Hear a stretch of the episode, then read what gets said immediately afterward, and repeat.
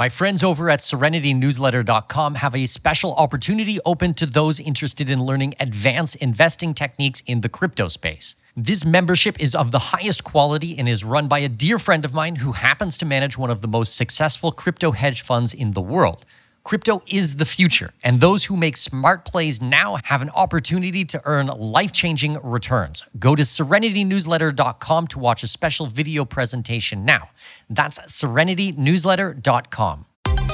We all dream of seeing the world, but the realities of living somewhere outside your place of birth can be daunting to say the least. Welcome to the Expat Money Show, helping you make the most out of your overseas career through conversations with successful expats on investing, entrepreneurship, self improvement, and continual education, all while sharpening your financial acumen. Now, please welcome your host with over 20 years of overseas experience, Mikkel Thorup.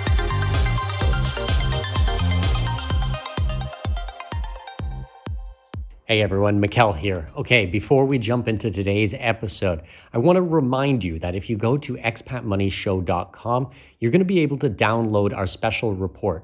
It's called 19 International Strategies to Grow and Protect Your Wealth Abroad. It has been a project of mine I have been working on for maybe four years now, and I constantly update this with the newest and best strategies. Now, it's really different than a lot of other special reports or books out there because this one is really short, and it is short on purpose. What I want to do is kind of highlight to you the best of the best strategies that are out there in the world, and then where you can go for additional information or how you can get involved in these things. So instead of writing a 500 page special report on this, which probably chances are no one is going to read it, this is really highly condensed information. I've actually put it in an infographic. It's an infographic special report. Uh, it has helped thousands upon thousands of people really get a grasp of being an expat and what type of things are out there to protect your assets, professionals that you should be working with, investments, real estate, these types of things. So it's called 19 International Strategies to Grow and Protect Your Wealth Abroad. You can pick it up at expatmoneyshow.com. You'll see it. It's on the very first page at the very top. All you need to do is put in your name and email address. You're going to get a chance to actually join my private email list, EMS Pulse. And there's just so much great things that are shared on there. It's completely free. There's no funnel, there's no trick to this, there's no credit card needed, anything like that. It's just a good resource for you, my listener, who I love and adore, and I want to do right by you guys. So go to expatmoneyshow.com, pick this up, let me know what you think. I'll talk to you soon. Enjoy today's episode.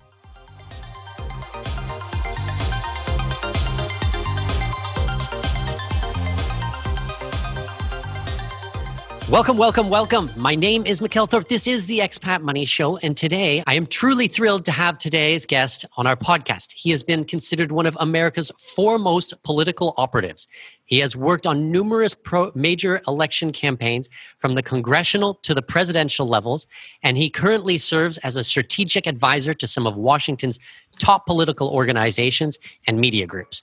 With the US elections only a few months away, obviously our discussion will revolve around politics. We're going to be talking with the godfather of the organization called, called Constitutional Rights PAC. Please welcome to the show, Carter Clews. Carter, how are you? I am great, McKellen. Thank you so much for having me on. And I am, let me say at the outset, I'm a tremendous admirer of yours. And uh, what you're doing with, with Escape Artist is just fantastic. You are a godsend to people who now realize it's time to escape, it's time to move on. Let's see what comes next and let's be excited about it. And where you find out about that is from McKellen Escape Artist. So thank you for having me on. It's a pleasure. It's a real pleasure. Carter, you were too kind. And just so everybody understands, Carter has actually become a very good friend of mine this year. Uh, when I have political questions, I actually turn to Carter himself. He's been my inside man so that I understand a lot more, and he's been teaching me and helping me. So you guys are in for a real treat today. I think this is going to be an amazing conversation. Carter, to kind of get started, why don't you give us maybe a few minutes of background and talk to us? How did you get into politics in the first place? You know, it's very funny you ask that because I, I just finished my own morning podcast, uh, WashingtonExpose.com, and we were kidding. And, and one of the people said, Well, how far back do you go anyway? And I told him, and this is the truth, it's the honest truth. I go back The first inauguration I attended was Eisenhower's inauguration in 1952. Okay. 1952. And so the uh, I won't even say what year I was born. You know, that's really. so I said, somebody said, "What was it like?" And I said, "Well, Ike said to me, uh, Carter, how you liking my inauguration?" I said, "Well, it's just not as good as Lincoln's, but it's all right. It, it's all right. It's coming along fine." Um, so I've been in politics a long time. Now, the truth is, I was only six years old then, but but uh, then that was when I fell in love with politics, and I realized I wanted to be part of this. I wanted it to be part of me, and I wanted to help shape an America that I loved. Okay, and so my whole life from that point on was devoted to politics. I just I just loved it. It became what they call a fever in the blood. And my with me though, it was a fever in the blood not to see how important Carter Clews could get, but to see how much I could help my country. Okay what I because I love my country. My father was was a Methodist minister. We were taught what Saint Luke wrote: uh, "To whom much is given, much is required." And he said, "You have to give back." And my way of giving back was to help the country I love uh, continue to be a place where where people were free and, and, where they had a chance to pursue happiness and be successful. And so that's what I did. And and, and uh, so I, you know, once I graduated from my, the first campaign I really was active in was Goldwater in '64. We didn't do too well on that when we lost by, uh, I think, uh, uh we we got 27 million votes, and I think uh, Johnson had twice that many. Um, uh, and so but but that but but that was a a uh, immersion by fire and then um, then I went to Washington after that. I just I went to Washington. I volunteered volunteered for the committee to reelect the president. And some some of our listeners right now are saying, "Oh my gosh, this guy's a real crook." Well, I wasn't a crook, but I definitely was surrounded by him, John Mitchell and uh, and Chuck Colson and all of them. Um, I remember one time I was I was in charge of audio actualities for the committee to read. Now that for anybody who is familiar with politics or audio is saying, "Man, audio actualities." Well, I, I splice tape together, and I remember and fed fed uh, actualities. That's short sound bites that Nixon was saying out to radio stations nationwide, and I'm working on it. And Chuck Colson walks through and says. Uh, and I was listening at the same time to the World Series. It was uh, I remember Detroit, and I can't remember who they were playing, the Tigers. Chuck Colson walked in and said, uh, "Is is Detroit winning?" And I said, uh, "Yes, sir. They're ahead by a run or so right now." He said, "Well, they damn well better win because Dick's going out there next week, and I want those damn people to be happy." I thought, "Wow, there's a man consumed by politics." so so, so, we won that election, and that really catapulted uh, my political career. Despite, as I tell people, everyone above me ended up in jail. Um, I still, uh, uh, because that was the Watergate uh, situation, and uh, and but I still went on and uh, and and became the director of communications for the U.S. Senate, and director of communications for the National Right to Work Committee, the the, top um, some people say anti-union organization in Washington. We're actually against compulsory unionism, um, and uh, and then with uh, Americans for Limited Government, I you know I could go on Judicial Watch, uh, and just every time in, in every instance working to further the cause of just keeping people free just keeping people free. You know i used to tell my staff you're not here for yourself. You're not here for yourself and the minute you think you are i want you to leave Okay, you're here for those people out there in the hinterlands who should not be overtaxed and should not be overregulated and should be free to live their daily lives without fear of what some damn politician's going to do to them tomorrow. Because let me tell you a little something, and, and I don't want to offend any of our listeners, but I'm going to tell you the truth. I've worked around politicians for 50 years, and almost to a one, they are evil, vile people. They live for three things power, money, and control. And some people say, well, the money they're only paid, uh, senators only paid $178,000 a year. Yeah, folks. So I want you to think about something. How come they all end up multimillionaires then? Well, it's crooked. It's as crooked as the day is long. It's as crooked as the day is long. So, and that, that's why I fought that, that fight so hard. And that's why now I'm so enthused about what you're doing, and that is Escape Artist, helping people know how do you escape from a country where everything I fought for is pretty much gone now. and I think that kind of answers the question for anyone who might be listening and going, well, why do you have a guy on about American politics on an expat podcast? And that is really because of, you know, you reached out to me, I think, originally about the work that I was doing and and things have changed you know in the US it's not the country that it once was. And we're just seeing absolute record numbers record numbers of people who are realizing that for the first times in their lives with everything that's happening. But i remember when you were talking there you it kind of gave me a flashback to something maybe 6 months ago. And it was like I don't know if I asked you or someone else asked you, but it was like, is politics dirty? And your response was like, yes, if you're doing it right.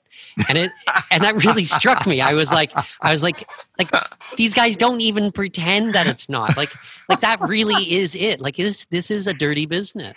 It's as dirty as the day is long. You know the uh, in a minute i want to get to the fact that i have you know that i have a home in honduras and we'll get into that so people can identify with what i'm saying better. But you know the, the in in terms of of it being dirty you know it, it is it's I always tell people I was in private industry and I wrote infomercials. Okay, matter of fact, I wrote the only billion dollar infomercial in history. Uh, it was called some of some of some of our listeners will remember Psychic Friends Network. I wrote another infomercial where we sold 40 million fishing lures, all right, the helicopter lure. And, and, and it did catch fish, by the way, I will say, except for me, because I'm a terrible fisherman. Um, but the, but, but the I, people say, well, what's the, how do you define the difference between what you did in private industry and politics. I had just taken a couple of years off to write infomercials and such. And I said, in, in private industry, you sell dreams to dreamers. In politics, you sell nightmares to paranoids. okay, so, and, and, I'm sorry, but it just happens to be the truth. You know, the the uh, the crude way of saying private industry is it operates. You know, you sell greed, in politics you sell hate. And i'm sorry that's just the way it is folks. And and uh, i wish i could tell you it's not uh, you had a few politicians that I worked with um, who did not who just didn't just didn't do that. Uh, and when i say few I, I, think i meant to say one and that was ronald reagan. Uh, when i worked with reagan uh, what you saw with ronald reagan was ronald reagan Okay, there was no, he was as unassuming and unegotistical and as nice a guy as you saw him whenever you'd see him on TV or anywhere else. When I was with him alone, when I was in major meeting, no matter where it was, he was just a, a kind and very upbeat person. Uh, other than that, uh, it is what it is, and, and you just have to learn to adjust to it. Well, and I've had Jack Wheeler on my show before who worked directly with Ronald Reagan and he said the same thing. We had a big conversation about him, and he just said the the man was amazing. Like he's just unbelievable. Oh, he was just wonderful. I'll never forget. I was in a small meeting with him in the Blue Room in the White House one day, and this was about two months after he was shot. Right, so he's standing at the podium and he's explaining He's explaining to the small group of us how well things are going with Reaganomics. And he said, well, well, uh, you know, they say uh, uh, the critics are saying, all right, well, it it, it may work in practice, but uh, it still doesn't work in in, in theory. And uh, which was a very funny line. And right then, a Klieg light, because they always had the cameras on him, fell down behind him and exploded. Remember, this two months after he'd been shot, or several months after he'd been shot. And he, he didn't, he just kind of dipped his shoulder a little bit, looked behind him, looked back at us, and said, Well, they missed me that time. that was just so typical the reserve and just a, a, wonderful sense of humor so so he was the exception and, I, and i'm glad i got to work with him but I wanted to mention, you know, you said, what are you interviewing this political guy for? And folks, I'm not a political guy. I don't, you know, most of the work I do is corporate. I do have, you know, the the uh, Constitutional Rights PAC because I think some things are very vital out there right now. I do work with that. A couple other political clients, but a lot of corporate. And and I want to give my bona fides here. I own a home in Honduras. Okay, uh, uh, not only that, but my wife is Honduran. Uh, we met about seven years ago and uh, thank God I was finally able to get her up here about three years ago, which is one of the, you know, if when I die and get to heaven and God says, or St. Peter says to me, What did you do that was any good down there? I will say, I brought Rachel Rio Salas to America and, and that, and rescued her from the horror of being a impoverished person in a place like Honduras. Um, because now, now you know, and she's and and and I don't want anybody to think she's a 90 day bride. You know, I got her on the internet. I had one of my ex fiancées when she we found out we were married said to me, "Well, did you buy her?" I said, no, I didn't, I didn't buy her. You know, we've been together seven years for God's sake. So my wife is from Honduras and we own a home in Honduras. I lived in Honduras for a year. I love Honduras. And I would, I would uh, recommend, I would recommend Honduras for people, uh, despite, you know, the, the political situation there. So that brings up an interesting point straight off the bat that I think is as good a time now to dig in than than any other and that's like you said that you rescued you from Honduras, but now in conversations together, we've talked a lot about people leaving the US and moving to Latin America, and not necessarily just Honduras, but Panama or Costa Rica or Belize or all of these other countries through Central and South America. What, what's changed your mind? Like, what was that turning point for you? My, my mind hasn't changed. I, um, and I need to explain that. And I want everybody to understand this. Folks, I am going to be honest with you. If you don't want an honest answer, you, you know, uh, I remember Humphrey Bogart, who was very outspoken. Those of you not old enough to remember, was a great movie star when I was younger. Very, very outspoken person. And so he said, uh, you know, women ask me if I like their hat. And I tell them, no, I don't like your hat. And then they get upset. And my attitude is, damn it, if you don't want to know the truth, don't ask me. Well, I'm going to tell you the truth what I feel. Am I right? I don't know. You be the judge of that.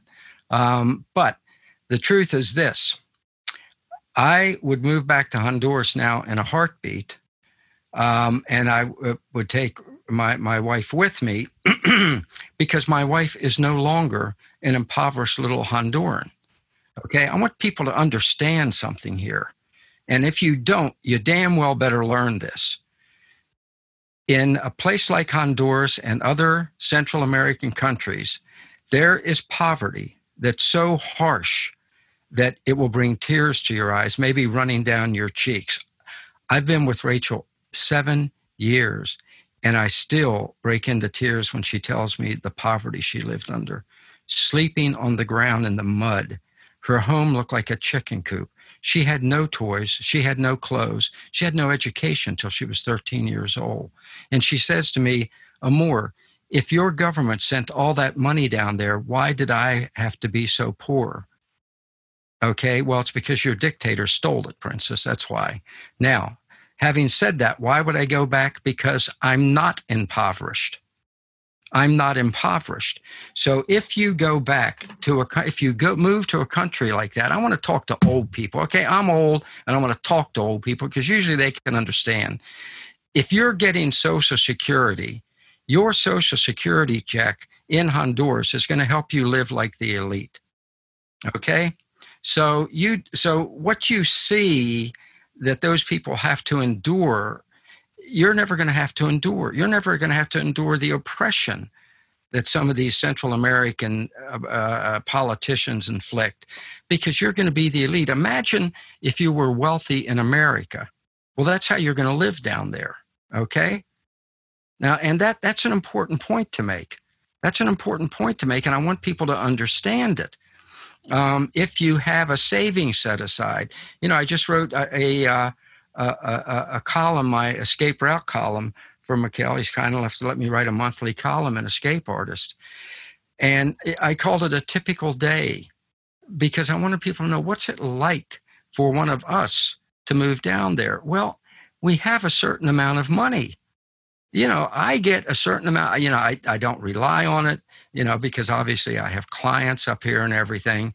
But even if tomorrow I said, you know what, I don't want to do anything for any clients anymore, you corporate guys, you're on your own. I've taught you, you ought to be able to make it on your own now. And, and you guys in politics, you are what you are, and that's all there is to it. But I'm moving to Honduras. I can live off my Social Security check very, very nicely. Thank you. Okay. Um, as you know, and that, that that that's how it's going to be for you. So the answer to your question is because my wife would not be poor yep. down there. Okay. Well, and then I guess the the follow up question, because someone might hear that and you know may, might I don't think we have a lot of leftists who are really listening to my show, but if maybe someone's on there, and then they were saying, you know, well, aren't you taking advantage of them? Aren't you taking advantage of the situation and and uh, just going down as a rich gringo and uh, gaming the system? What's uh, I, I have very strong opinions about this, but I, I want to hear yours. My opinion is this: if I go down there and I spend my money, my hard-earned money and buy clothes and a home and food every day from my the Honduran people whom I love, I don't think I'm taking advantage of them. I think I'm helping them more than a bunch of virtue sign- virtue signaling liberals up here in this country who mouth and mouth and mouth and yammer and yammer and yammer and don't do a damn thing for the people down there. Okay, I'm spending my money in that country with people. If I buy a baleada at a road stand, er, er, er, a, a, uh, a roadside stand in Honduras, I just gave those people money for food for them to eat. They gave me something great in return because I like baleadas, and it, it's so I contribute to the economy. I'm not enslaving them. Those of you who drive off business down there, I'll never forget a perfect example. When I, you know, my home, my first home down there was in a little town called El Pino, and it was outside of La Ceiba. Those I don't know those familiar with Honduras. No, La Ceiba is the is the um, one of the three big cities in Honduras. You have Tegucigalpa, the capital. They call that the political capital. Uh, San Pedro Sula, the industrial capital, and they call La Ceiba the tourism capital, even though there no tourists. Um, but uh, they had they used to have standard fruit there and the liberals in this country screamed and hollered you're abusing the people you're oppressing the people until finally standard fruit threw up his hand and said okay all right we'll leave and all these people who have been making a living suddenly couldn't make a living and i talked to them i'm not telling you something i just heard i talked to people who lost their jobs because of what was done to them uh, so when as a conservative and i am conservative uh, I go down and contribute to the economy. I send money down from here, as a matter of fact, folks. Um, and I would love for the liberals to match the amount of money I send down every month. So, so, so no, I don't feel like I'm taking an advantage of abused people. No. Mm-mm. We will just take a quick break. I am so happy to announce that the Expat Money Show is going back to weekly. When you wake up every single Friday morning, you will see a brand new episode of the show waiting for you in your favorite podcasting app. And this couldn't come at a better time because we are about to celebrate our 100th episode of the show. And I want to do something really special for you. So, what I thought might be fun is I'm going to interview myself. Mikkel interviews Mikkel, if you will. And you, my amazing audience, are going to decide on the questions. All you have to do to participate is head over to Apple Podcasts, smash that subscribe button, and leave us a five star review. While you're there, I want you to write your question at the bottom of your review, and I will give you a shout out and answer your question live on episode 100. Really, it's unbelievable to think that we are at almost 100 episodes of the show. So, to show your love, I want you to go to Apple Podcasts, leave us a five star review, ask your question so I can answer it live on episode 100. I'm super excited about this. Thank you so much for being a listener. Okay, let's jump back into the episode. Well, and then I think add to that the fact that you're actually encouraging people to work for themselves. And by working for themselves, you're giving them more than just the ability to earn money. You're actually helping them to to be in the right headspace. Because when you when you donate money and you make someone a beggar, that has a psychological effect on someone. If you make people feel like they can't provide for themselves or a man can't provide for his wife and child, I mean, that's a horrible thing to do to someone. I've lived in you know aboriginal communities uh, when i lived in the arctic and the money that was just given to them from the government these people had no self-respect. Um, and okay, I'm making a generalization, but I mean, I spent 366 days there and I saw massive amounts of alcoholism and drug abuse and things like that. But the friends of mine who actually had a, a job and came into work, their lives were so much better off. I think that anytime that you can encourage someone to produce for themselves, take care of themselves, and take care of their family, there is so many ripple on effects that that has for that person, that family, and that community that you can't just you, you can't quantify all those things. You can't count them all. Does that make sense? It makes great sense. I think you are right on target. And the fact of the matter is, that's all the people of Honduras, and I'm sure Guatemala, Nicaragua, the other countries down there are one. They're not asking for a handout. They're not asking for a handout. They're not Puerto Rico. They're asking for give us a chance to make it on our own. That's all right. When I first met Rachel, all she used to say to me is, I just want a chance. I just want a chance. Okay. By the way, she is very well educated now because she worked 14 hours a day scrubbing floors when she was 13 years old to put herself through school. Okay. So she is very well educated now. But that's the that is the kind of people we're talking about here. They want to work. They work hard. They slave hard.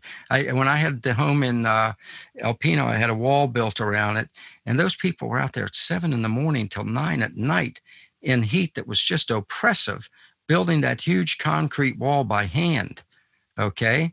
So these are very hardworking, decent people. And all they're asking, they're not saying, send us money, bail us out, bail us out. No, they're saying, help us be part of a, a, a system where we can make it on our own. Okay. One of, one of the things that, that is that, and you're right, it, it's dehumanizing to people to put them on the dole and they don't want to be on the dole but they would like a chance to make it on their own. And I'm going to say something that may be a little shocking to people.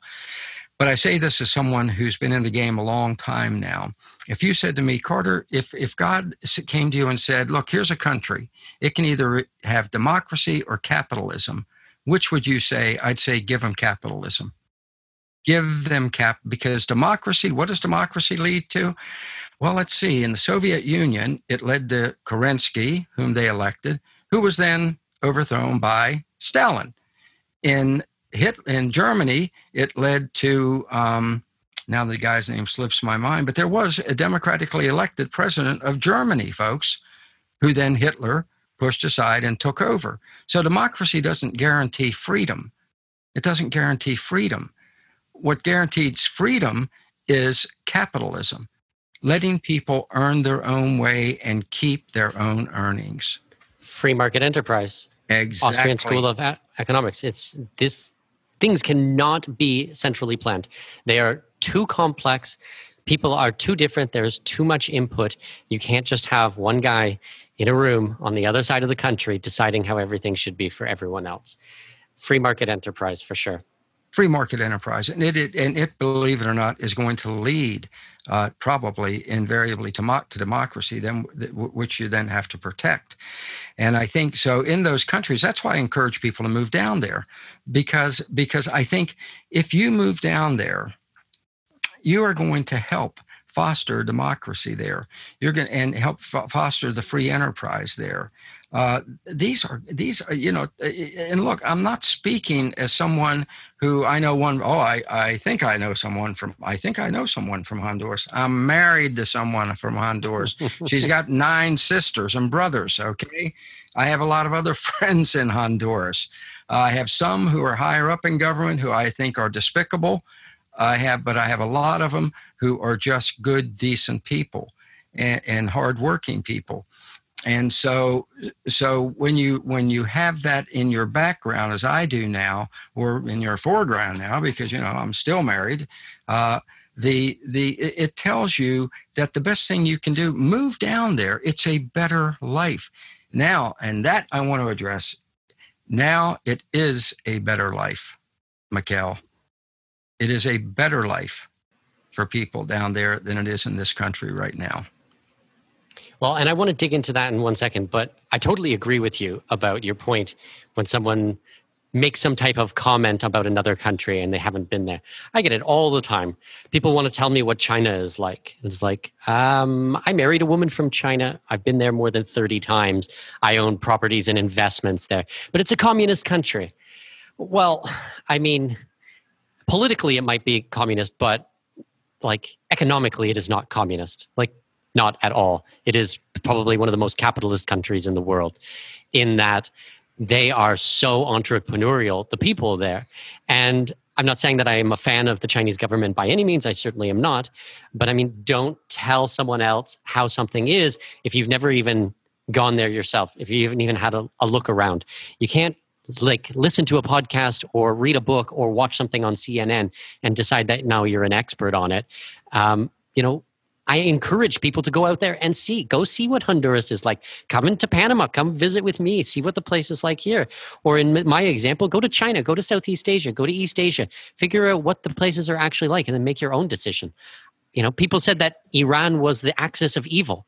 Well, I went, okay, well, let's go take a look.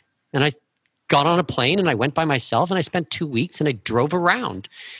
You know, I try to look at things myself and make my own decisions and make my own mind up and not just rely on mainstream media and other people thinking for me. Well, I'm glad you said that. And, and you know, before uh, I married my, my wife, I, I, some years back, I had a, before I met my wife, I had a, a Chinese fiance who was from Beijing. She was an exchange student. And, uh, and it was a real eye opener. I, I remember we went to a place called Tyson's Corner those familiar with the Washington area will know Tyson's Corner is a huge mall, huge, gorgeous, modern mall. And we were walking around, and I said to her, uh, "What do you think of this? Pretty impressive and all." And she said, "Well, it's small but nice." I said, "Small." She said, "Oh yeah, our, our shopping centers in uh, in China and Beijing are much larger than this. Yeah, or go to Guangzhou or anything like that, and then look around the city and compare that to what's going on in Canada and the United States right now. Like, just if people always want to make comments to me when I talk about libertarianism about the roads. Oh, the roads, the roads. It's like the roads are terrible in Canada and the States. Go to a place like China, everything is brand new. It's like going into the future. The place is unbelievable. it's just, you know, I'm glad you mentioned Iran because I want to say something which is may come, which again, some people are not going to like, but I want to tell you the truth and, you might as well face it. Uh, look, we are, we have been victimized now for decades from the war machine in this country, the profiteers. Okay. The, the deep state, if you want to know what the deep state really is, remember, you know, I was with Judicial Watch up until six months ago. We're the ones that exposed all the stuff with Comey and McCabe and Peter Strzok and these people, their attempt to prevent Trump from being president with the phony dossier. The, there's the whole nine yards. We're the ones that did it. And, and, uh, and Hillary's crooked foundation, you know, I'm the one that discovered that she was funneling money. Um, so, so, you know, I'm, I, so I've been there and I'm telling you, the, the deep state is the war machine. The deep state is the war machine. They want endless wars. I want you to think back. I want you to think back all the way to when I was a kid. And the war machine wanted Vietnam because they told us dominoes will fall through, throughout all of Asia if Vietnam goes communist. Well, Vietnam went communist and no dominoes fell. And then, it, but we lost 57,000 American soldiers and over and over again. Then they, you know, the one of the baffling things, the the Bush war machine sent us into Iraq. And I want you to think for a second. Osama bin Laden, who may or may not have been in Afghanistan, I don't know, I wasn't there. But nonetheless, the one place we knew he wasn't was Iraq. Okay. And we knew that Saddam didn't like anybody, including Osama bin Laden. And so we waged war on Iraq and cost thousands of American lives and, may, and maybe millions of Iraqi lives. And then we weren't satisfied. We had to wage war in Afghanistan. Afghanistan that wasn't selling all of their heroin over here until we went in there. Okay, so look, the war machine is a profiteer machine, and the lives of American young people are considered acceptable collateral damage. So now the big enemy is Iran. Well, uh, you know, when I was a kid, I remember Muhammad Ali. He was Cash. He was he was Cassius Clay back then. They wanted to draft him in 1967. Said, "I ain't going in. You might send me to Vietnam." And those people over there never did nothing to me. I thought at the time, well, that's not very patriotic. But you know what? They really didn't and the Iranians have done nothing to me. You know, uh, the North Korean, the, the, the little fellow there, I think is a very peculiar little man, but nonetheless, um, he hadn't done anything to me, and he, you know, he doesn't. Is he a threat to everybody in the world? I kind of have my doubts about that. You know, I kind of have my doubts about that. And yet we're supposed to be ready to. And, what what did Obama told Trump in their White House meeting? Don't forget, the worst problem you're going to face is North Korea. Excuse me. That's I would have if I were Trump. I've been to North Korea. Okay, I I've been there. I mean, you want to talk about poverty, like that's totalitarianism that's destroyed their own country. Are they the biggest threat to the world stage, though? I doubt it. I mean, I think it's the boogeyman. I think that the U.S. and and a lot of the other Western countries, we need to make up big boogeymen to scare everybody, and I think that that's what's happening with global warming. I think that's what's happening with coronavirus. We always need some type of external threats. And the more external threats that we have, the more rights that we can take away from the people and yeah i just i just don't see it either. You know i just don't see that um, iran or north korea is going to be this massive threat to the us look at the defense spending. Look at the bases. Look at everything that they have. And i think that the the goalposts that they set for winning a war in afghanistan and iraq is not it's not what they say it is. Let's just put it that way. They're not being honest with you. It's not to stop terror. It's not to make the world a safer place at all. Well, well, no, Afghanistan, for Pete's sake. You know, one of the, I remember when when Bush and his people, and then Obama, who said this is the war we have to fight. This war in Afghanistan. This is the right war. You know that with that weird cadence.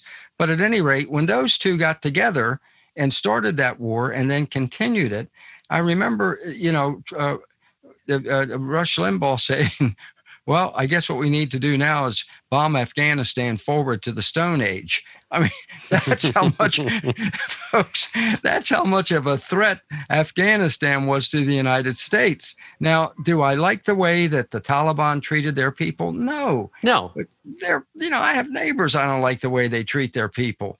Uh, that, uh, but I don't invade their home you know it's and and i think we have to step back from that and if we will stop it you know it, then maybe we can do what what Mikkel has done a wonderful you've lived in 160 countries I, have been to I've been to 105 countries. I've lived in uh, a lot less than that. I've lived in eight countries, but yeah. Which is uh, having been to 105 countries. What are 190 in the world? Is that right? Yeah, 100, 193. 193. So you don't have far to go to. you get to the rest of yeah. them. Uh, some of them I'd be a little uh, leery if if I were you. Um, some of those, especially over in the uh, the former Soviet Union. Uh, I wish I, I wish I could think of the name one. Starts with a D that I just did some research on for some reason, and it's like a horror show. And uh, and so, but but nonetheless, you know, you there are a lot of these countries you can go live in and have a wonderful life and and you know i want i want to do something here which which i think is important for this discussion and that is it, as we say in politics hold harmless the whole covid thing okay because you can't if you bring that into the discussion it skews the whole discussion and you know they're they're going to drag it out up here as long as they can biden's uh, top medical advisor Ira Singer just told us, well, if uh, if uh, president if the if Biden is elected, we're we're going to have two more years of the lockdown in America with people wearing masks. And it's like, what the hell are you talking about? But that's what they're going to do here, and I think tyrants everywhere are going to do that. Look, it's it's like a godsend to them. You know, how can I stop people from protesting in the streets? Tell them all, well, I'm going to have to lock you in your house because otherwise you're going to die of a dread disease you can't see and you can't feel and you don't know, know anybody who has it and blah, blah. And so we have to hold that harmless. I can't say, you know, going to Honduras now, right this minute, the reason, you know, that Rachel doesn't go back and visit right now and I don't get to go and live in my home in Honduras for a couple months is because, you know, if you go there, you know that he's found this a wonderful opportunity to make it so the poor people there can't even step out of their house but forget that because it can't even as it, i don't care how cynical the tyrant is as a governor in this country or a a, a ruler of a uh, another country they can't go on forever with this. Okay, it becomes too obvious to people that wait a minute, there's something's wrong here. But but so we have to hold that harmless. So when I say you know you should go to these places, you're you know you, you I, I just want to make make it clear. I'm talking about what those places really are, not this contrived um, uh, war that that uh, they're using to oppress all the people right now. I just need to make that clear. You know, I just uh, that's my opinion. Oh, of course, and people often ask me, you know, how's business? How's things going? You know, I'm like, we're getting record numbers of people wanting to leave the United States, leave Canada. And then obviously the second question is, well, can they right now? Like, well, you have to understand that a lot of the visas, a lot of the structures, a lot of the things that we do, you know, this is not you decide today and tomorrow you're on an airplane. There's a lot of documents you might need to gather if you're getting a second passport or a residency. My invitation is start those processes now before it's too late because doors are closing. They're actually closing all around us. And come November 3rd, a whole bunch more doors is, doors could close. So it's like get your plan in place, people. Um, we've been talking about this type of stuff for years about a contingency plan or a backup plan or moving overseas, having things protected. Well, this is your opportunity. We've got what three months left, because um, I, I can't promise that everything will still be available after that. And I'm all about more freedom. So everything that we do at Escape Artist and the Expat Money Show and all the work that I do, it's all the legal things. And if a door has closed and it's no longer legal, don't expect my help with it afterwards because I'm not going to risk myself or my family or my freedom to to help people when like if they don't take the opportunity while they can. Well, that's what that's well said, Mikkel. That's well said, and you shouldn't risk yourself. then You know, the time to start making your move is now, uh, yeah. be, because sooner or later, people are going to get their freedom back, and when they do, you know, I think after if Trump gets reelected, it'll be very quick. If it's not, and then this whole this whole charade is going to go on for months to months and months. But nonetheless, either way, you need to to start making your move now. Now, I will say, when I moved to Honduras uh, ten years ago, it was just getting on the plane and moving, uh, and and I think it'll become that way again. Uh, if Trump is elected, I think it'll happen very quick. If Biden and Harris are elected, I think uh, the turmoil and the chaos are, are going to be such that it's not. But that's all the more reason. Look, you have somebody who now is a major presidential candidate who has already announced that he's going to raise taxes through the ceiling on you. Okay, a confiscatory tax. And and that means your money is in absolute jeopardy. It's an absolute jeopardy. There's going to be no holes barred as to what's go- what is going to be taken from you. Plus the economy. The economy is. I'm giving you my opinion, but my opinion is the economy is going to crash. Okay, we haven't even seen it yet, and I read, you know, a tremendous amount of material from Money Map Press, which I which I would recommend to other people. A Daily Reckoning. Uh, these are excellent, excellent sources. Uh, Rappaport, these people. Uh, the economy has hasn't crashed. Is it, it is going to crash. Uh, and when it crashes, uh, the situation, as bad as it is in the United States right now, I'm afraid is going to be much, much worse. Um, the unemployment, as bad as it, bad as it is, the you know the the uh, the the Restaurant Association, National Restaurant Association, estimates that 50% of restaurants that have been closed down by these fascist governors are not going to reopen. In New York, it's closer to 70%. Um, and so, and many of the businesses, uh, they recommend, they say now that 30 to 40% of businesses will not be able to reopen. Well, this is going to start taking a toll, folks. And the unemployment's going to skyrocket. And the only way they're going to pay for it is with taxes. And let me make something clear here, because I'm afraid it's something people, I had to explain this to some very savvy friends of mine that they, the, they said, well, the federal government will just print more money they won't necessarily raise taxes. Well, Biden's already said he's raising taxes. But even if he hadn't said it, the federal government's just going to print more qualitative easing. But the problem you have is these states where the governors intentionally shut down their states and destroyed the countries, and the mayors who shut down their cities and destroyed the cities, They cannot print money, ladies and gentlemen. And there's only one way they're going to get money, and that's to take it from those living in those states and cities. They are going to rob you blind. Uh, the Governor Gruesome out in California has already raised the taxes to 6.16.5%. What do you think is going to happen to the narrow tax base left in New York City? The stores are closed, they're gone. The restaurants are gone. 13,000 apartments have been abandoned in the past three weeks. They estimate more than a million people have already fled, tax-paying people. That means those who remain, there's only one way for de Blasio, a Marxist to the heart, is going to be able to get money, and that's to bleed people dry who make the mistake of being trapped there. Okay? So these this economy is going to take a massive hit after the first of the year. Um, if Trump is elected, I think we'll survive it. If Biden Harris are elected, we're not going to survive it in this country. We're not going to survive it in this country. Well, and I was reading last week in California, they're proposing a tax, basically an exit tax that'll be go on for 10 years. So if you had built your career in California, when you move to another state, they're going to continue to charge you state tax. And then they wanted to seriously, and that they want. There was even talk about um, university students that are educated in California that they're going to have a right to your tax when you go back to your home state because that they helped educate you, uh, so they feel like they have a claim on your future labor. That's unbelievable. That's just unbelievable. That's just shocking. Yeah. It's just shocking. Well, I remember, you know, several years ago, Tony Robbins, who I'm a great admirer of, uh, Tony Robbins said that when he moved from California, to, I can't remember whether he moved to Florida or Texas. You might remember, Mikkel, but he, he saved thir- yeah. 13 million a year in in taxes. Holy mackerel! Well, well and I've had Grant Cardone on my show as well. Um, the guy's I'm not sure what he's worth right now, but close to a billion, I'm sure. And he was in California and moved to Florida as well. Yeah. It was yeah. just like you can still have great weather. Um, yeah.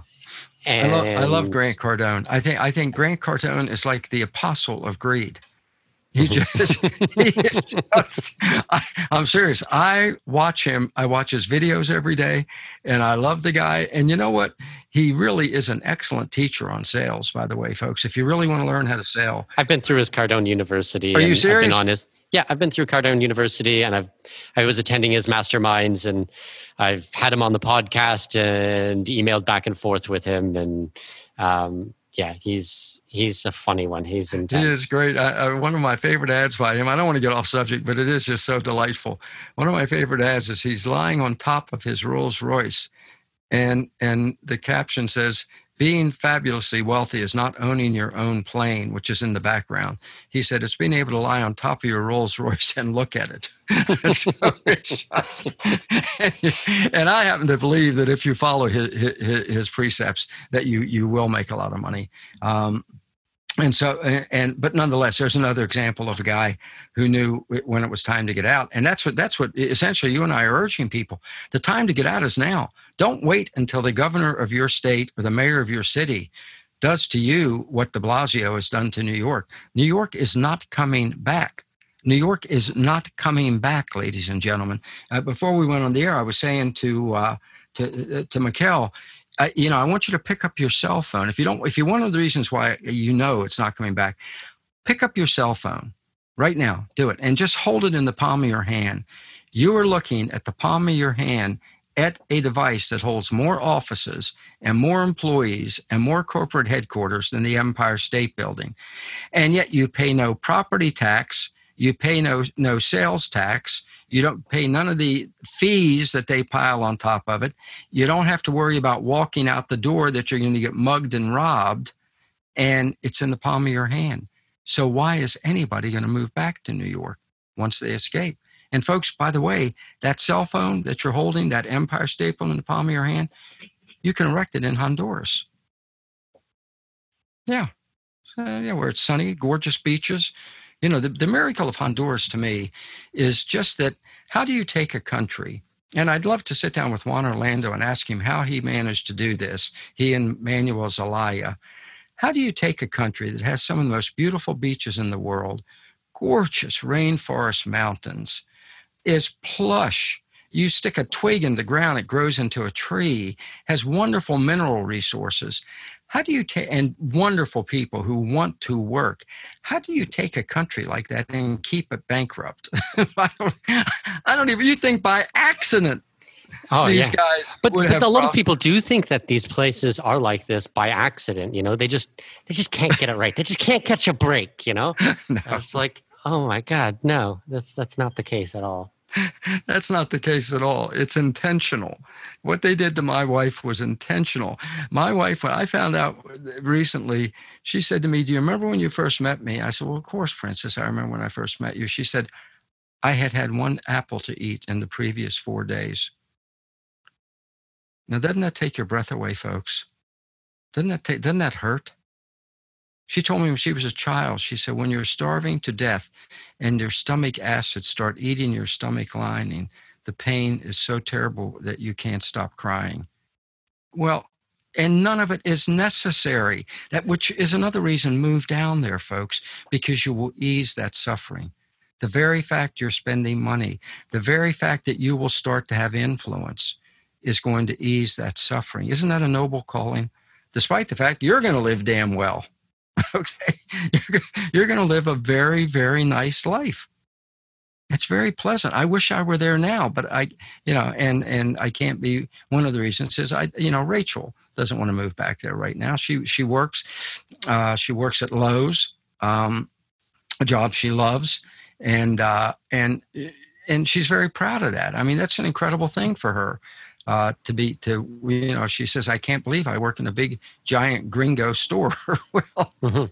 Well, I remember even in private conversations, and I hope you don't mind me saying this, um, you t- telling me that when she came over, you told her, listen, princess, you don't have to work. We do very well for ourselves. You don't have to work at all. But she actually wanted to work. She she genuinely wanted to contribute and to help her husband and and produce and contribute. I think that's really important.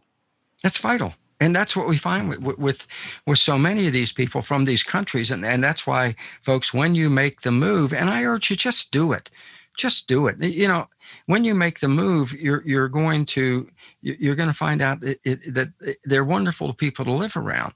Do they have a horrible crime problem right now? Yeah, but that's because in Honduras they do because of Juan Orlando.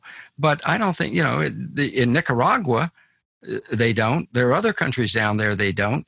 And and you know, I'm going to say something that, that some people are going to resent. And and and Mikkel, if you want to cut it out, you can do it. But if I were buying right now, I w- and I've told Rachel this, my Honduran wife, I would buy in Nicaragua because I think that. Uh, uh, you know, I'm not saying he's the great, nicest guy on the face of the earth. What's really funny is when I worked with Reagan, we fought that we fought Ortega tooth and nail because I worked with the Contras.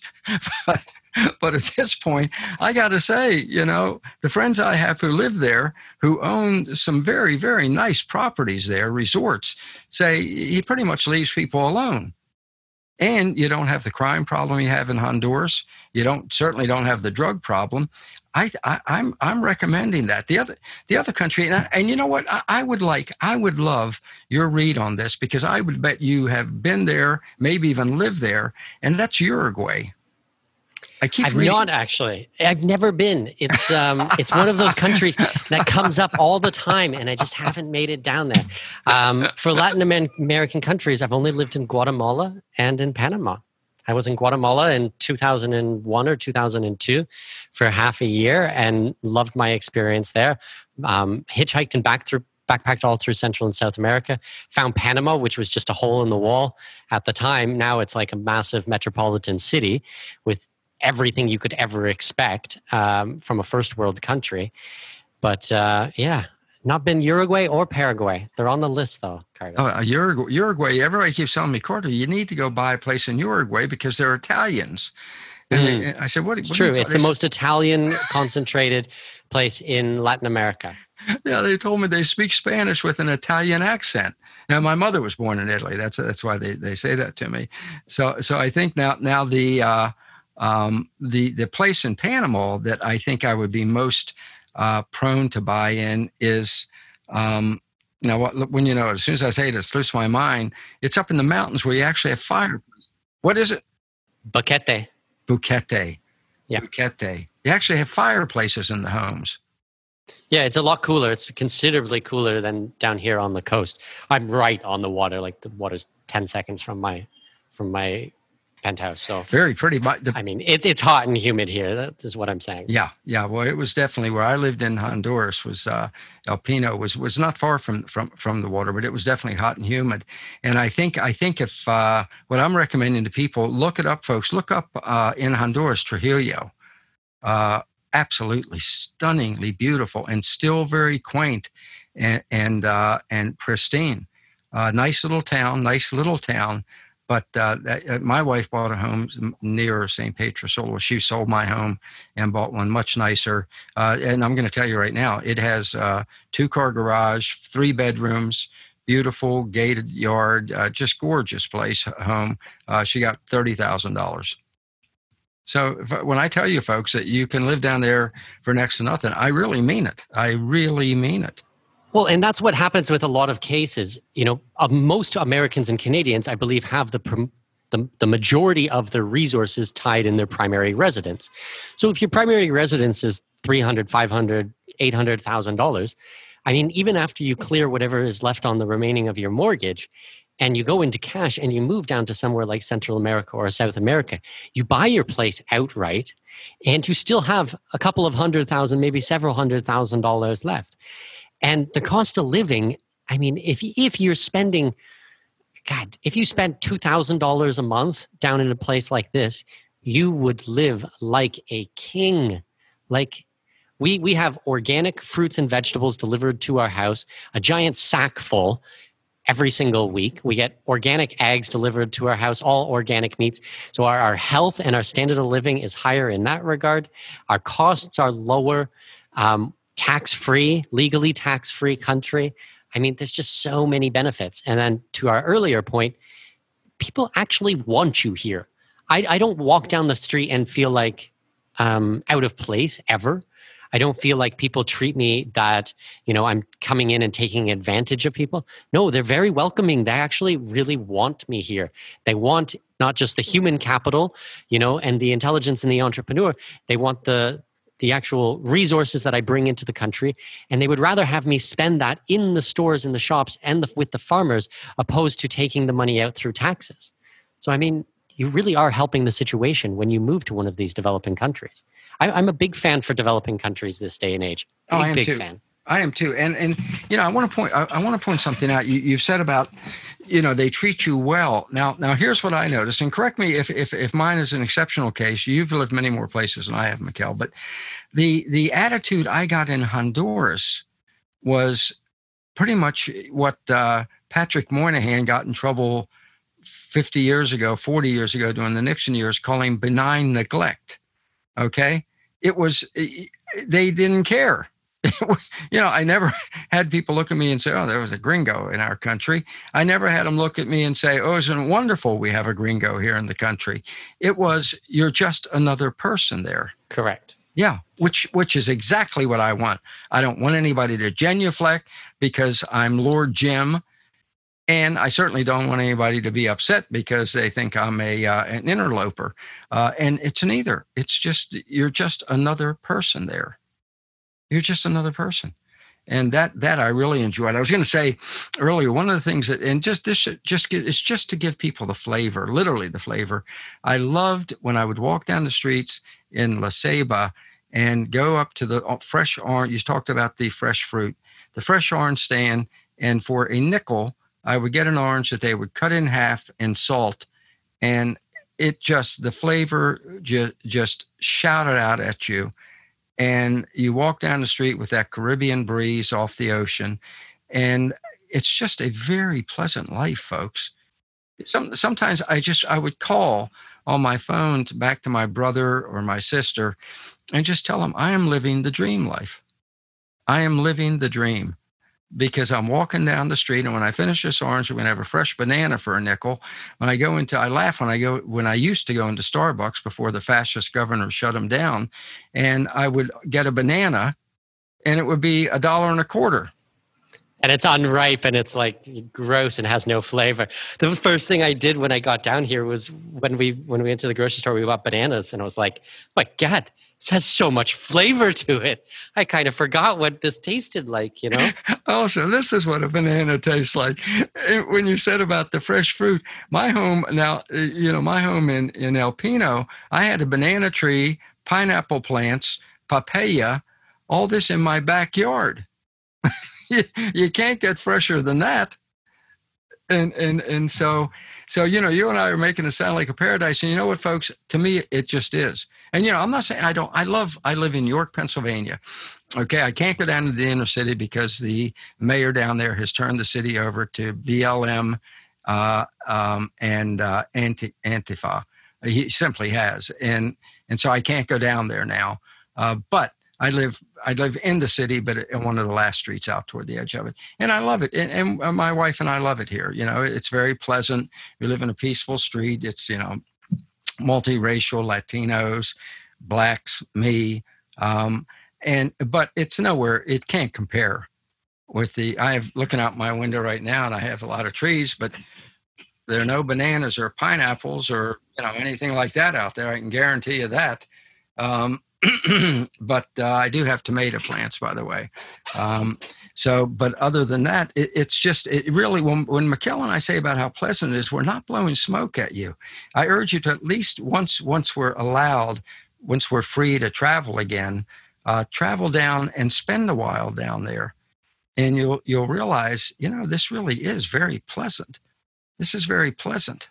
Um, now, I will say this: I can't speak for Guatemala can't speak for Nicaragua. I visited some of these countries, but I can tell you if you're going to Honduras, when you move to Honduras, you're not going to be pressing one for English. Okay. Um, so you, are and you're not going to have a bunch of do-gooders running around demanding that the Hondurans learn to speak English to appease you. It's not going to happen.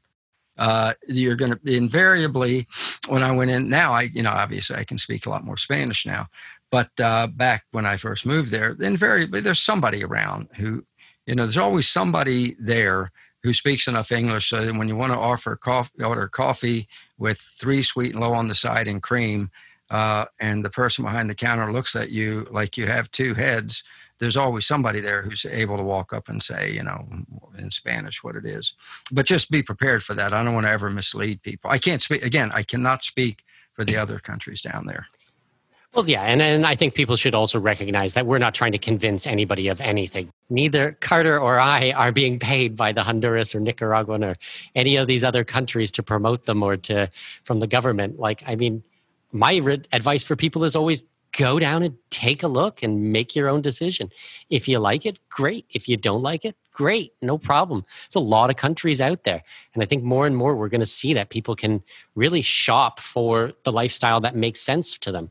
You know, that used to be just moving cities or even moving states. But now it is going to be the norm to move countries. A lot of the barriers that were once in place, whether that be your job or your child's education, all those barriers are being removed. Homeschooling is unbelievably important right now and is taking off like never before. Um, remote work is a viable option for pretty much every business out there, especially in the white collar district. Um, you know people thought that these things would not work that people would be lazy and sit around all day and do nothing. We're actually seeing statistically that they're getting more things done. There's no commute. They're happier. There's more focus. They're working on average more than 90 minutes extra a day. So it makes a ton of sense and then why going to your other point why are you going to continue to pay commercial real estate in a place like manhattan why is the business going to continue to pay that when they can have workers that stay home and they don't need to do all any of these types of things. When you take those types of salaries and you move to Honduras or anywhere in Latin America, I mean, that arbitrage between the two, it's it's just such a simple, fast, easy way to increase your standard of living without actually having to change to get a raise or to get some new position or add extra stress to your life. So many good things for it. Uh, Mikkel, you could actually take a pay cut and live better. Yep that's what I've been recommending to my clients to do. I've actually been recommending to people go to your boss before you get fired because a lot of people are keeping their jobs right now because they're forced to by the government. They're keeping their employees. Go to your boss in advance and say, you know what? I'm going to take 30% less. I'm moving out of the country. I want to be a consultant or I want to be, um, you know, listed as a part time worker or a freelancer or something like this. Remove yourself from the situation. You're actually going to come out on he- ahead by multiples multiples. Yeah you, you really are and, and you're going to live much better. I i think the the um one of the you mentioned the education. One one of the unintended unintended consequences that's befalling the liberals who launched this phony plague on us is the educations the university system. I am thrilled that universities all over america are going to have to shut down and I'll tell you why. You may say, well, you're really a sick person. I'll tell you why. because they were ripoff. They were nothing but major ripoffs. They were a place where people too lazy to go out and work became college professors where they were overpaid while they lorded it over little kids. You know how many hours a college professor works a week? Look it up, folks. I'm not making this up. Nine hours. Nine, well, no, but we have to study in between. No, you don't. I was a school teacher. I know what you do. You teach the same lesson plan every year. And so, so, and now, once you have tenure, that's it.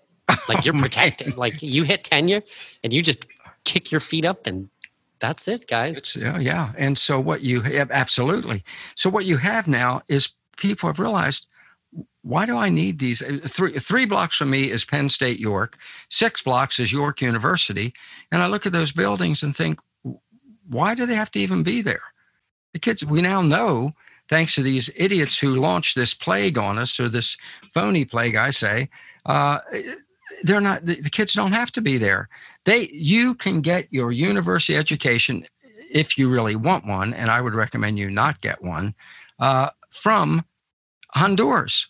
Okay, because it's all online anyway. Tony, two of my favorite people. I mentioned Tony Roberts. I, and I, you know, folks, I got to tell you, Mikkel and I, I because I, I he, we share. You know, I see his Facebook and all, and I see his post. We we have the same.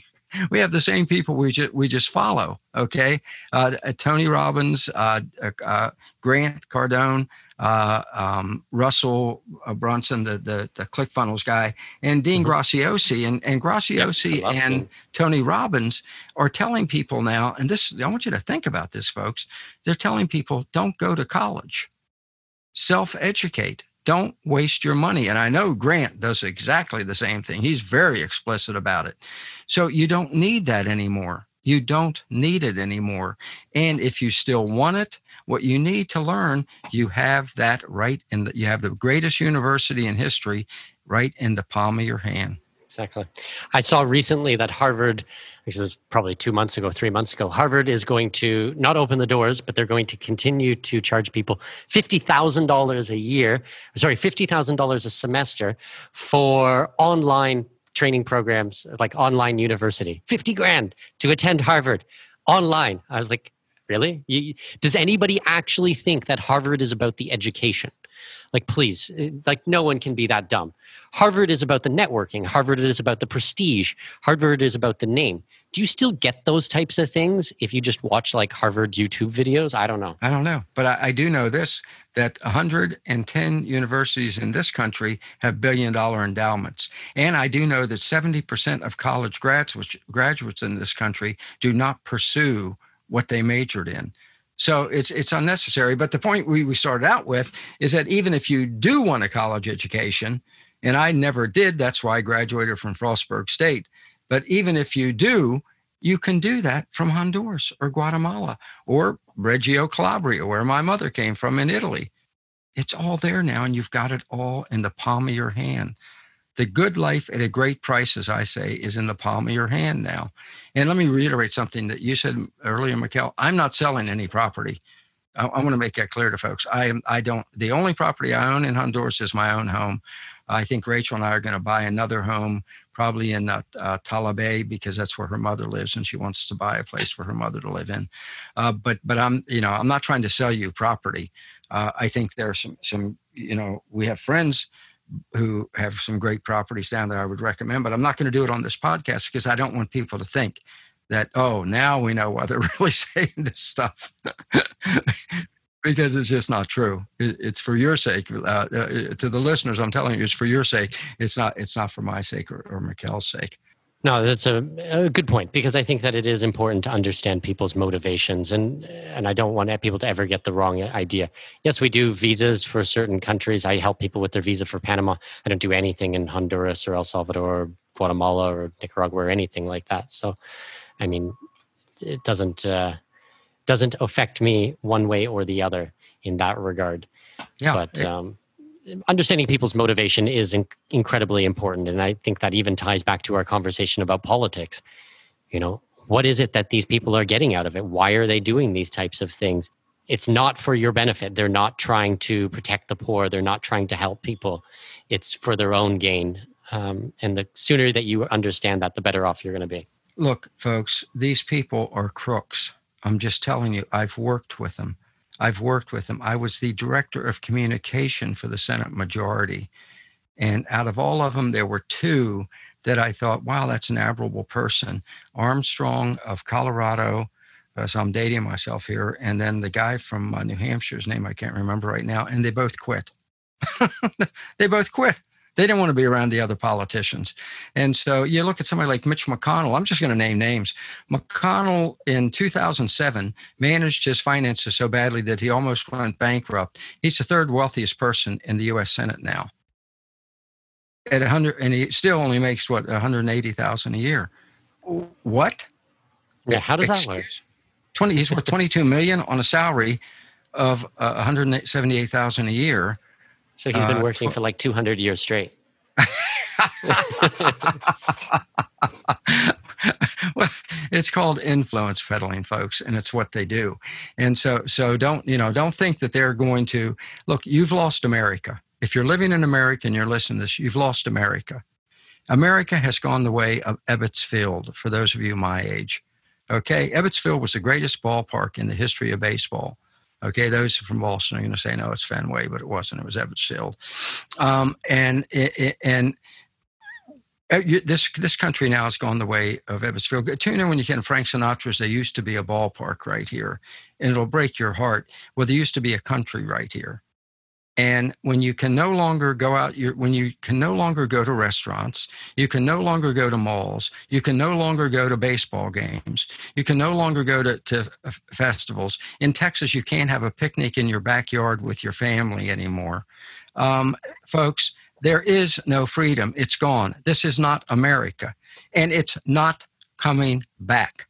Okay, they're making that clear. Fauci makes it clear every day. It's not, we're not giving it back. Let me tell you the two words that, that, that have ended your freedom in America and should tell you, I got to get out of this place. They are uh, three words, actually, excuse me health and safety health and safety. Now, let me tell you what I mean by that. Every one of these governors who have totally taken away the freedom of religion, freedom of assembly, the due process, search and seizure from the American people. Don't forget the governor of New Jersey when they said, "Well, what about what about the Constitution, the Bill of Rights?" He said, "I didn't even give it a second thought." Okay, the Bill of Rights. We'll sort it out later. Yeah, and, yeah I, I, heard we'll that for Kamala Harris as well. That the first thing that they want to do is take the guns. We'll sort out everything out afterwards, but first get me that, those guns. And it's like, like, really? Like you're just you're not going to pay attention to the laws at all? Like what's going on here? This is like Twilight Zone. I don't understand. I never thought it could get this bad. The words will not infringe are pretty explicit, okay? So so these things are gone now and they are not coming back. So if you want to go to a restaurant again, if you want to go to a ball game again, you're going to have to get out of the country. Okay? If you want your freedom back, you're going to have to be somewhere else to be free because there's a ratchet effect in politics. I've done it for 50 years, folks. There is a ratchet effect in politics. It only goes one way. And in case you think to yourself, well, yeah, but people are going to sue and, and we'll get our. No, John Roberts Supreme Court has already ruled that if a governor uses the words health and safety, they can take away every freedom you have. Look it up, folks. The Supreme Court has already ruled. That means here in Pennsylvania, the most traveled road near me is Route 30. If tomorrow morning Tommy the commie, the governor of this state, woke up and decided for, for, for to protect the green, the green agenda, I'm closing down Route 30 because of the pollution for self for safety and health reasons, he could do it. And you know what? He probably will. Mm-hmm. Don't give him any ideas, Carter. Jeez. but it is, it's true. It's like Orwellian double speak, you know, health and safety now means, you know, take your freedoms away. Confiscation. Confiscation. Yeah. And you're not going to have it that bad in these Central American countries. You know, that's the ones I use because that's that's where I, my home is. Because you're going to be, and I, this sounds horrible, but you're going to be one of the elite and the elite never have to live under the rules that everybody else does. Do you really think that Bill Gates runs around in a mask?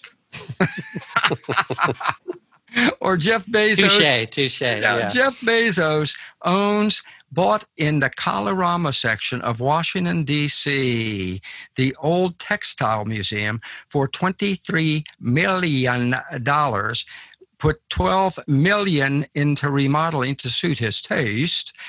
And do you think he runs around in there in a mask? Do you think Fauci runs around in a mask?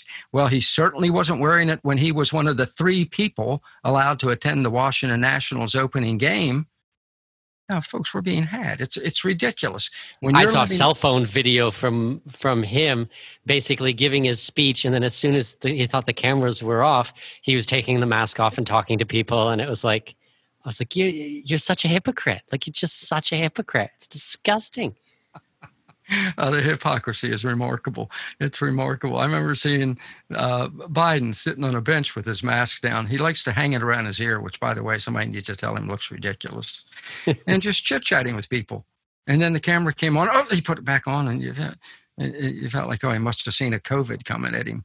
But but it, it just uh, you, you, you know. But down there, you will be one of the elite. You don't have to abide by all the rules that everyone else does. And I know none of us likes to think of ourselves as elitist, but you know, freedom nowadays is an elite right. And at least down there in these other countries, you're going to have it. I'm just telling you, it's the way it is. And I think that is a perfect way to end today's conversation. Carter, this was a lot of fun. I always love our talks. Um, if my listeners want to find out more about what you do, if they want to follow along with some of your writing, where can we send them? Um, you know, if anybody wants to write to me, if anybody is happy, unhappy, anything you want to say, you can send me an email. I really, you know, I have no problem with that. You know, it, it's carter dot, dot clews at yahoo.com.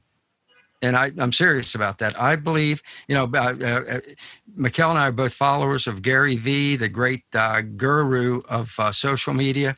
And I'm with him. I answer things people write to me, and I accept what mm-hmm. people have to say. So and if you guys go. want to check out any of Carter's work that he does with us, he is he has a monthly column on our Insiders magazine. If you go to escapeartist.store, you'll find the links for that. I highly encourage you guys to sign up for Escape Artist Insiders. I'm super proud of it, and I always love Carter's Carter's articles in there. They always make me smile. So. So that's good. That's a shameless plug, everyone, but really go support it. It's amazing. Thank you. Oh, and well deserved. Perfect. Thank you so much for your time, Carter. I'll talk to you soon. Thanks so much.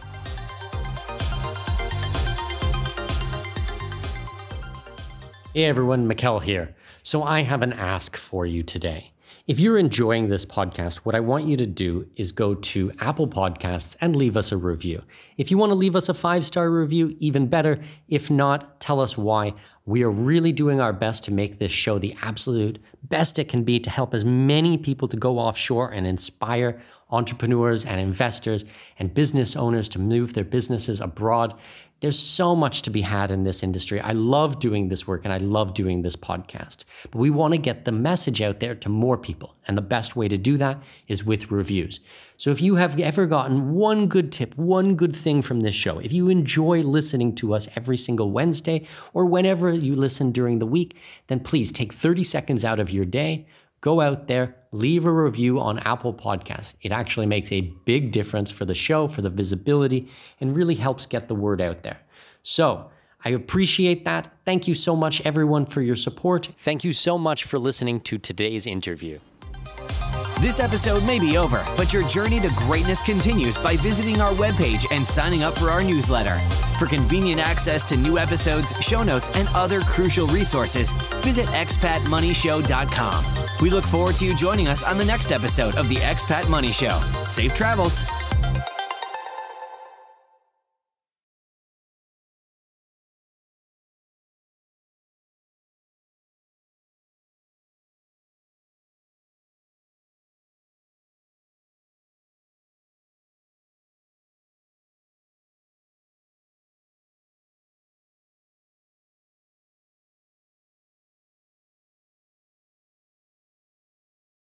My friends over at serenitynewsletter.com have a special opportunity open to those interested in learning advanced investing techniques in the crypto space. This membership is of the highest quality and is run by a dear friend of mine who happens to manage one of the most successful crypto hedge funds in the world. Crypto is the future, and those who make smart plays now have an opportunity to earn life changing returns. Go to serenitynewsletter.com to watch a special video presentation now. That's serenitynewsletter.com.